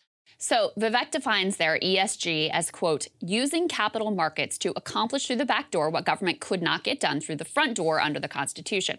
Goes on to talk, as you heard, about the power and money held by just a handful of institutions. And on this point, I actually completely agree. Because while corporations and Wall Street may pay lip service to a goal that I support, which is dealing with the climate crisis, I am under no illusion that these are actually my allies on this or any other issue. The answer to the problem of corporatocracy lies in checking corporate power through unions, through trust busting, regulation, taxation, getting money out of politics. But these are not actually Vivek's preferred solutions. Instead, he established an anti ESG fund, which seeks to use the very same tactics that he objects to when deployed by ESG types to try to coerce corporations into behaving in the way he wants them to behave. So it's not so much that he opposes corporate power, just corporate power being used for things that he doesn't like. In addition, Vivek asserts that the public does not support the goals of ESG, hence the notion repeated by others that this is forcing changes on the American public that they do not want. So let's examine that. Now, on social justice, I think it really depends on what you mean, how you ask the question. Majorities of Americans of all races do say systemic racism is real. Even among white Americans, only 29% disagreed with that statement. But if you ask about some of the goofy, so woke it's racist stuff that's pushed by DEI consultants, I could easily imagine very different responses here. However, when it comes to environmental concerns, the polling's actually a lot more clear. Polls consistently show large majorities of Americans, including a majority of Republicans, support transitioning away from fossil fuels. Even voters in famously pro coal West Virginia support making this transition and using federal dollars to do so. So, in this particular survey, they found West Virginians are supporting green energy spending by the federal government by a 15 point margin. So, it's not even particularly close. So, when Vivek and others claim that capital is sneaking in an agenda they can't win through democratic means, they actually have the failure of democracy completely backwards. The public has seen their desires blocked by anti democratic means from achieving the clean energy policies they would like to see enacted. Now, the reason Congress hasn't done more has nothing to do with public will and everything to do, again, with big money. There are a lot of people making a lot of money off of maintaining the current fossil fuel based economy. Big Oil, Koch Network, and others have flooded the campaign coffers of key legislators to try to prevent the action that the public actually desires. But while Vivek uses the language of democracy to explain his opposition to ESG, there's no sign he's actually interested in making legislators more responsive to the people, at least not on issues where he disagrees with that majority sentiment. In fact, he's quite derisive about the activists and citizens who are concerned about the climate crisis and think it worthy of action. He dismisses them in a monolith in this in, monolith in this interview and others as quote climatists who have foolishly adopted concern for the environment as a sort of pseudo religion because their lives are otherwise devoid of meaning. Now listen, I don't doubt that people find deep satisfaction in doing work or activism that they find meaningful. There's nothing nefarious about that. But there's also a much simpler story here. A lot of people are just genuinely concerned by the mountain of evidence that the climate crisis is bringing more droughts, floods, hurricanes, and wildfires, and that the results will be quite bad if we don't deal with that. In fact, they are already quite bad, and that increasingly we actually have the tools to be able to tackle that crisis. So the truth is, while Vivek has a clever intellectual pitch that he makes here, what he's doing is not really anything new. He opposes action on climate by business, and he opposes action on climate by the government. All the rhetorical nods to corporate power and democracy can get in the way of seeing that he has the same position as every other climate denier out there. Opposing ESG is appealing because it has the aesthetics of being against the system, sticking it to corporate America. But in reality, his efforts, they're a giant gift to Big Oil, to the Koch network, to quite a few, by the way, of those Davos elites that he rails against. Joe Biden just greenlit the giant Willow project for ConocoPhillips. Is he an anti establishment renegade taking on the system? I hardly think so. There's another part of this interview, though, that I think is important on the social justice piece of ESG. Listen to Vivek's telling of the birth of the ESG movement and its alliance with what he and Peterson describe as the radical left. Take a listen. The left actually had a point in this country. Occupy Wall Street was born. And what they said is look, if you're going to play that crony capitalist game, then you know what? We're going to play our game. We're just going to take money from your wealthy corporate fat cat pockets and redistribute it to poor people to help poor people. Because that's what we on the far left want to do on the Occupy Wall Street movement. But right around that time, there was, there was a fissure in the left wing movement in this country, where there was the birth of this new, let's call it the woke left. Barack Obama had just been elected the first black president of the United States. There was a lot of cultural currents in the US that said, well, wait a minute there. The real problem isn't quite economic injustice or poverty. It's really racial injustice and misogyny and bigotry. And, and by the way, climate change. This is post Al Gore's inconvenient truth. This actually presented the opportunity of a generation for Wall Street to say that, no, no, no, okay, guys, we'll make a deal with you.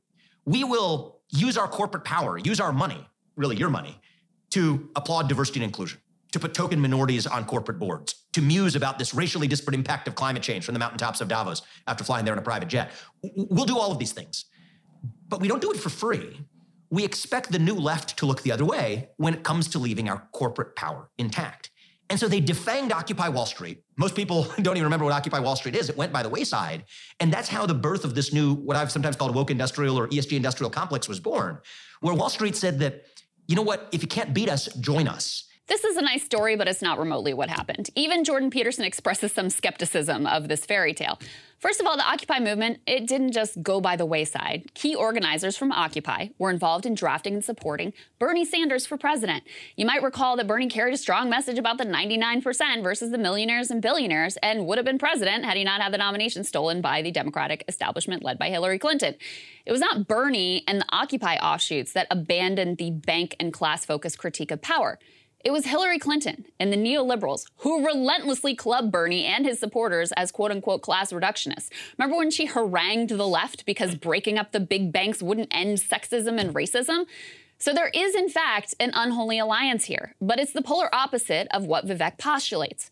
Neoliberals, led by Hillary Clinton, who had long been in bed with Wall Street and corporate America, this was nothing new, invented the ungodly, counterproductive politics of personal identity and virtue signaling. And that is the context in which ESG emerges as a way for corporations to signal to gullible, confused, mostly affluent liberals that they are actually the good guys here. And as a way for Hillary Clinton to try to claim progressive cred even as her record was regressive and terrible. The actual left was smeared relentlessly with this toxic mode of politics, I can promise you that. And many did ultimately submit to it. Even Bernie made sure to include a lot more language of the identity politics left in his 2024 run, even though, of course, his core policy commitments did remain the same. The irony is Vivek admits that funds like BlackRock are hypocritical in their stated environmentalism. So he, on the one hand, will acknowledge they aren't even really doing the thing that they claim to be doing. But on the other hand, he posits that ESG represents some fundamental restructuring of the economy that must be stopped at all costs. Again, not by checking corporate power, but by backing the corporations which support his preferred ideology and forcing other ESG backing corporations to abandon their fake goals. Now, this confusion could stem from his misunderstanding of the history here. If this was truly a left aligned movement, maybe it would have had some teeth. Since it's just warmed over neoliberalism, it definitely doesn't. It's just standard cutthroat capitalism with a new fake label on top of it. So if you want the fossil fuel status quo to continue, don't worry, fellas. Studies have consistently found ESG portfolios, they actually have worse environmental records than non ESG companies. That's how fake this whole thing is. There are new numbers out, though, that show that 43,000 Somalians died due to a drought caused by famine last year, a majority of them children under five. Now, look, the climate skeptics worry that the transition from fossil fuels to renewables could impose a terrible cost on the world in terms of food prices and energy prices, especially among the global south. Those are real fears, and they are, by the way, something that climate activists concern themselves with a great deal. But the cost of doing nothing, they're already here, and they're being borne overwhelmingly by the poorest nations and the poorest people. So if you think just staying the course or doubling down on fossil fuels is the way to go, look, honestly, I think you're wrong, but it is a democracy. Go out and make your case. But don't try to hide behind tortured arguments about corporate power and the woke left. They're really just a smokescreen for opposition to all climate action, wherever it comes from. Honestly, I sort of miss the old days when people would just be upfront in their climate denialism because at least that was honest. And that to me is the irony. I also have an ESG critique, which is that it is all Saagar, Yeah. fake. And if you want to hear my reaction to Krystal's monologue, become a premium subscriber today at breakingpoints.com. Joining us now is David Thibodeau. He's a survivor of the Waco standoff. He's also the author of A Survivor Story. Let's go and put this up there on the screen. Waco, A Survivor Story, which was later made into that excellent TV miniseries. It's a book that I have read, Krystal as well. It's fantastic I read it on Saagar's recommendation. incredibly detailed, Um, it is not biased really in any way and just goes through who uh, David Thibodeau is, the story of his interactions with David Koresh, and then a step by step account of exactly what happened during that siege. David, uh, we found out you were a fan of the show. I said, we got to get this guy on. So thank you very much for joining us. We appreciate it. It's, it's such a pleasure and an honor to be here. Really, I really am a big fan of the show. Absolutely. So. David, one of the things I thought was really important about your book is it was a dispassionate view and a step by step case, not only of what happened at the compound, the events that led up to it, but eventually many of the dismantling the me- mainstream media's coverage of the FBI, the ATF, and the actions that they took on the initial raid. A lot of this is also coming under scrutiny now because we're in the 30 year anniversary. There's a new Netflix documentary. You and I were talking a little bit before this, the three of us, about some of the inaccuracies and others. Broadly, though, 30 years later, people my age, you know, we didn't grow up with Waco. It's kind of a distant memory. Can you just describe for people what happened to you and to uh, the Branch Davidians on that day while you were inside the compound, the events that lead up, led up to it, what eventually led to the standoff? Yeah, sure. Well, you know, the first day, I, this actually started. Well, I, I had been there for a year, uh, living on the property, and uh, we took all the little houses down there, a bunch of little houses. We built that big house in the course of the year that I was there. Um, Koresh had met someone named Henry McMahon, who was a licensed firearm dealer. And uh, Henry kind of showed him the ropes, and a couple of the guys the ropes of the, the gun business they started going to you know, all, um, all kinds of uh, gun shows and finding out that they could make quite a good profit, especially at the time Congress was passing a bill that was going to make certain um, ammunition uh, very valuable. So they started to get into the, the business of things. And before, a couple people had had firearms, but it wasn't a huge deal that it kind of became that last year. So it ramped up pretty quickly. Um, but I, you know, living there, we would see helicopters fly around the, the building and we'd see people taking pictures of us and stuff like that. So you know we knew that something something was afoot. Then these two guys claiming that they were college students um, the two or three guys moved in across the street. They started you know they didn't move in in a furniture or anything. They moved in uh, uh, equipment cases Right. things like that. So it, yeah, they they were in their mid thirties. They seemed to have you know they had Serengeti sunglasses. They had really nice SUVs. It didn't really fit the mold of a bunch of college guys living next door. So pretty suspicious. Um, but to me, eh, I just want to get right to the uh, Waco Tribune Herald did a series called the Sinful Messiah series. It was a, a you know an investigative journalism. That's what they called it anyway. And they put that out the day before the BATF were to raid the building with the helicopters in the back and the and the two cattle trailers with the 75 agents. And I- you know how irresponsible for them to put that article out. And uh, just the fact they didn't work with the with, with the authorities at all, and just did that out of their own arrogance, really shows that the, the the some of the journalists at that time definitely have blood on their hands, as well as the commanders at the ATF who planned this raid. They lost the element of surprise.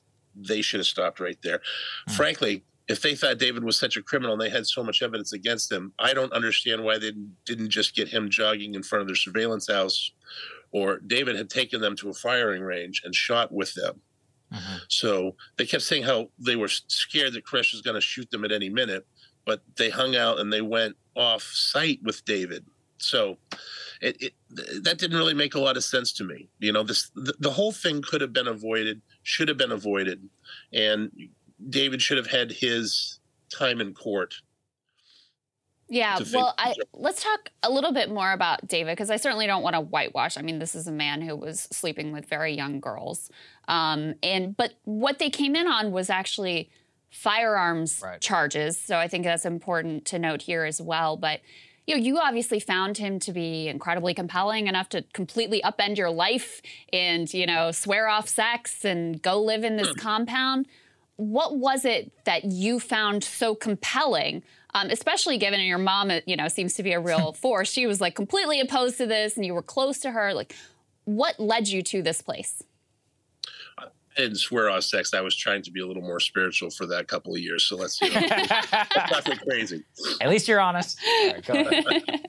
Well, you know, my my mother is very much a um, oh boy, uh, my mother's very much a goddess culture individual. So you know, I knew when it came to scripture, she wasn't going to be down at all with with anything, and it could have been, you know, it could have been any preacher whatsoever, mm-hmm. and she just wasn't going to be down with that.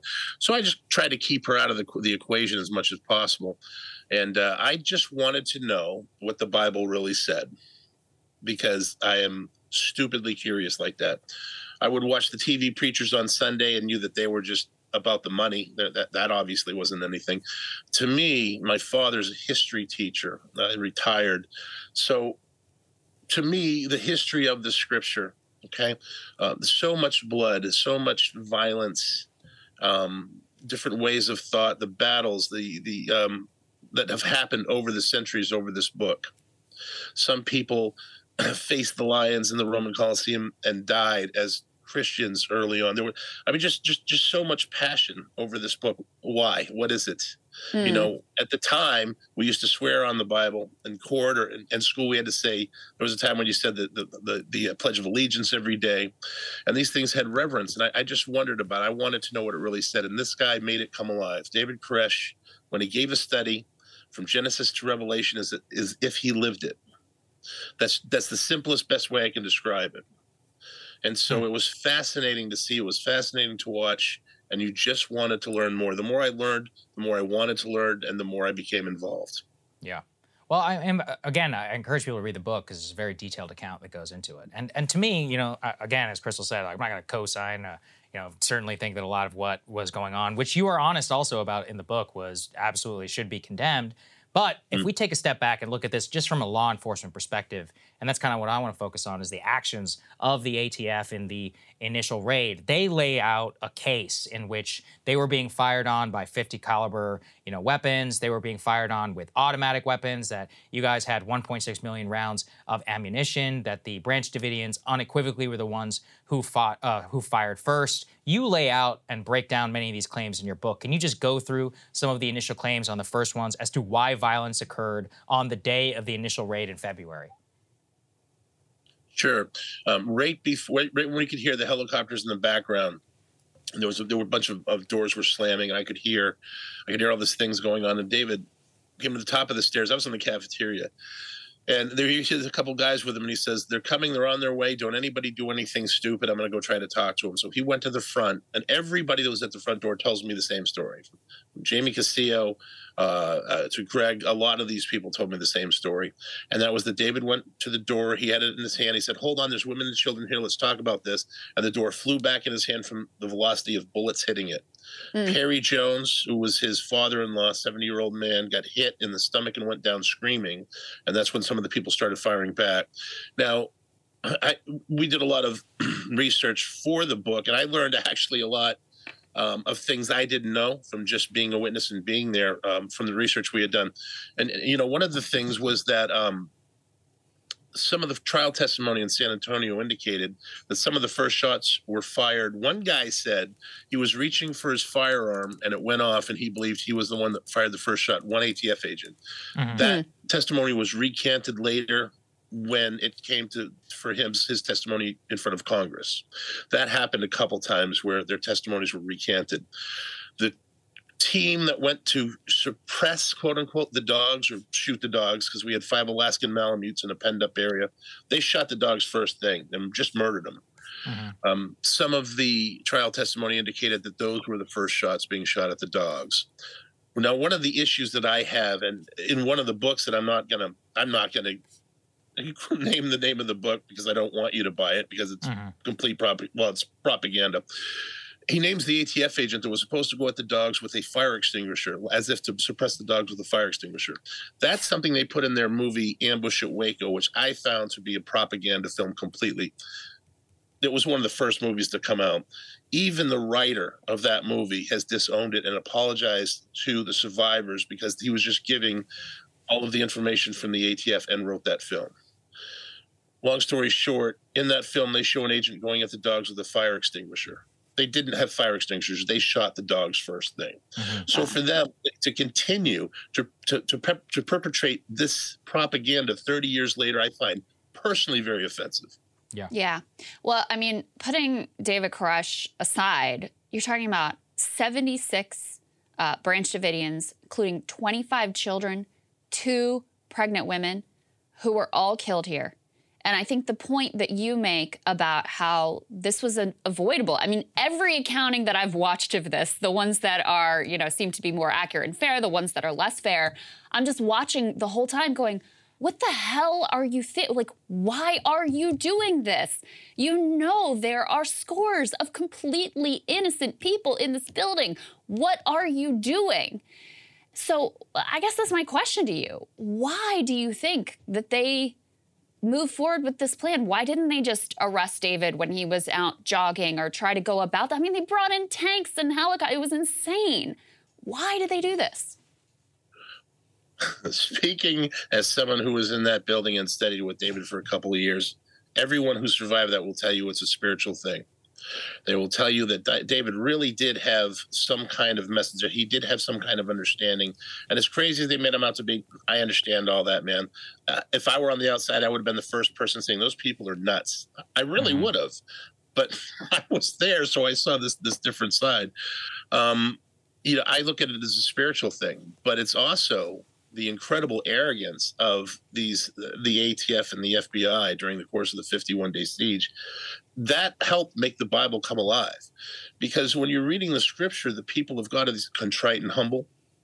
And and and it's the the forces of ba- I hate to use these terms the forces of Babylon if you will or the mm-hmm. forces of power very arrogant and that's how we view these people all the way through like they would get on the tanks and moon us and flip us off and um, you know, there were there were periods of time during the siege where people would exit the building and a flashbang grenade would be thrown at them. It seemed like they were always trying to get us to shoot at shoot at them somehow. Yes. They were always trying to to make a, you know, be aggressive. Yeah, it, it, it, was crazy to me, you know, reading, uh, as you said, as Chris was laying out. I mean, not only like the perimeter, the destruction of property, using the tanks, playing the music, the level of torture. And again, like, let's be honest, David did renege on his deal in order to get everybody out of the compound and yep. let this thing go on. So, like, I'm not saying that there wasn't blame um, on both sides, but at the same time, like, you don't import, use tanks to insert gas into a building that was another one uh, there, David, which we have to talk a little bit about as well, which is that the ATF, the FBI, and all others maintain that the Branch Davidians are the ones who committed a, a tragic mass suicide and set fire to the building. What evidence is there for and against that? Sure. Um, you know, I, I want to speak to what you said there uh, about David. There were huge mm-hmm. mistakes made on both sides. You know, uh, David had his periods of time where he was arrogant, where he was angry, and obviously was not thinking clearly. And while they had the speaker system going 24 7, you got a, a bunch of people you say are religious fanatics. Right. And you're going to keep speaker system on and play it 24 7 to make them crazier? That makes no sense to me whatsoever. Like they're going to make, like people are going to make rational decisions under those circumstances. It's just not going to happen. Um, but I, you know, I would like to talk about the CS gas that they use. Yeah. CS gas is uh, it's banned under the uh, uh, Amnesty International Geneva Convention. Mm-hmm. We can't use it, it, it against. Um, we can't use it against foreign forces.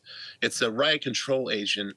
In the in, in in the actual manufacturer's booklet, it says only to be used outdoors, never indoors. It's uh, especially it could be harmful to children, older people with smaller respiratory tracts. This is the gas that they chose to use, a gas that is banned internationally. Um, right. Not only that, but the delivery method when you're using the ferret rounds of meth- of of the CS gas is methylene chloride, which is one of the ingredients that's used in paint thinner, uh, something that is actually mildly flammable. So they were using the CS gas saying it's not flammable whatsoever, but the amount that they used was absolutely incredible. I think it was 400 and, or 388 ferret rounds before they exhausted their supply. And this is supposed to be over two days. They exhausted their supply by 10 a.m. And then they started to use the tanks to come in, take out sections of the building, and spray the gas in. Now, when they took out the sections of the building, they created these huge holes in the building. If you talk to anyone that is a firefighter or a fire marshal, that's an oxygen flow system. If you look at an aerial of the building, you can see the tanks have made a fire break around it. There is nothing that'll burn around that building. Hmm. I I can't say that's a coincidence, man. I mean, you know, when you put put it all together, it looks pretty nefarious to me. Hmm. Yeah. Unbelievable. Um, well, David, thank you so much for taking some time to talk to us. We really recommend people read the whole book. Yes. Because I do think it, it comes across as very unvarnished. Um, both, you know, your own self-reflection about your journey to uh, that compound, what happened on that day, the ways that the official narrative are just, you know, it was just completely false in certain respects. Um, so thank you so much for taking some time with us. Thank you, David. Thank you for having me. I really appreciate your time today. Absolutely. It's our pleasure. Absolutely. Thank you guys so much for watching. We really appreciate it. A reminder, you can watch the full show on Spotify for premium members, breakingpoints.com to go ahead and sign up. We've got, uh, we're on standby this weekend, just in case, you know, you never know. in some sort of indictment and all of that. We're always on top of it for everybody. Otherwise, uh, we will see you all on Monday. As I said, I'm going to be in New York City, but I'll be coming in remote. Krystal's going on Russell Brand. I'm going on the Andrew Schulz show. So we're all going to have a hell of a lot of fun. All right. We'll see you later.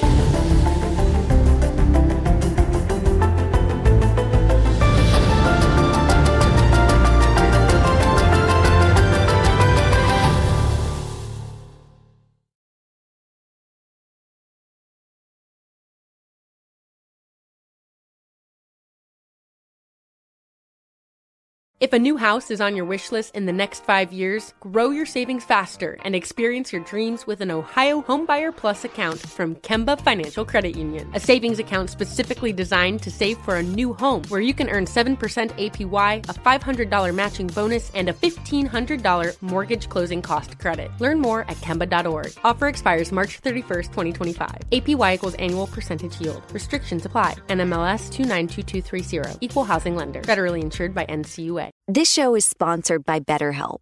It's a simple truth. No matter who you are, mental health challenges can affect you, and how you manage them can make all the difference. That's why everyone should have access to mental health support that meets them where they are and helps them get through. BetterHelp provides online therapy on your schedule. It's flexible, simple to use, and more affordable than in person therapy.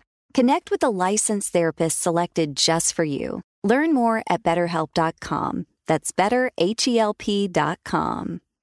Become a part of the fast growing health and wellness industry with an education from Trinity School of Natural Health.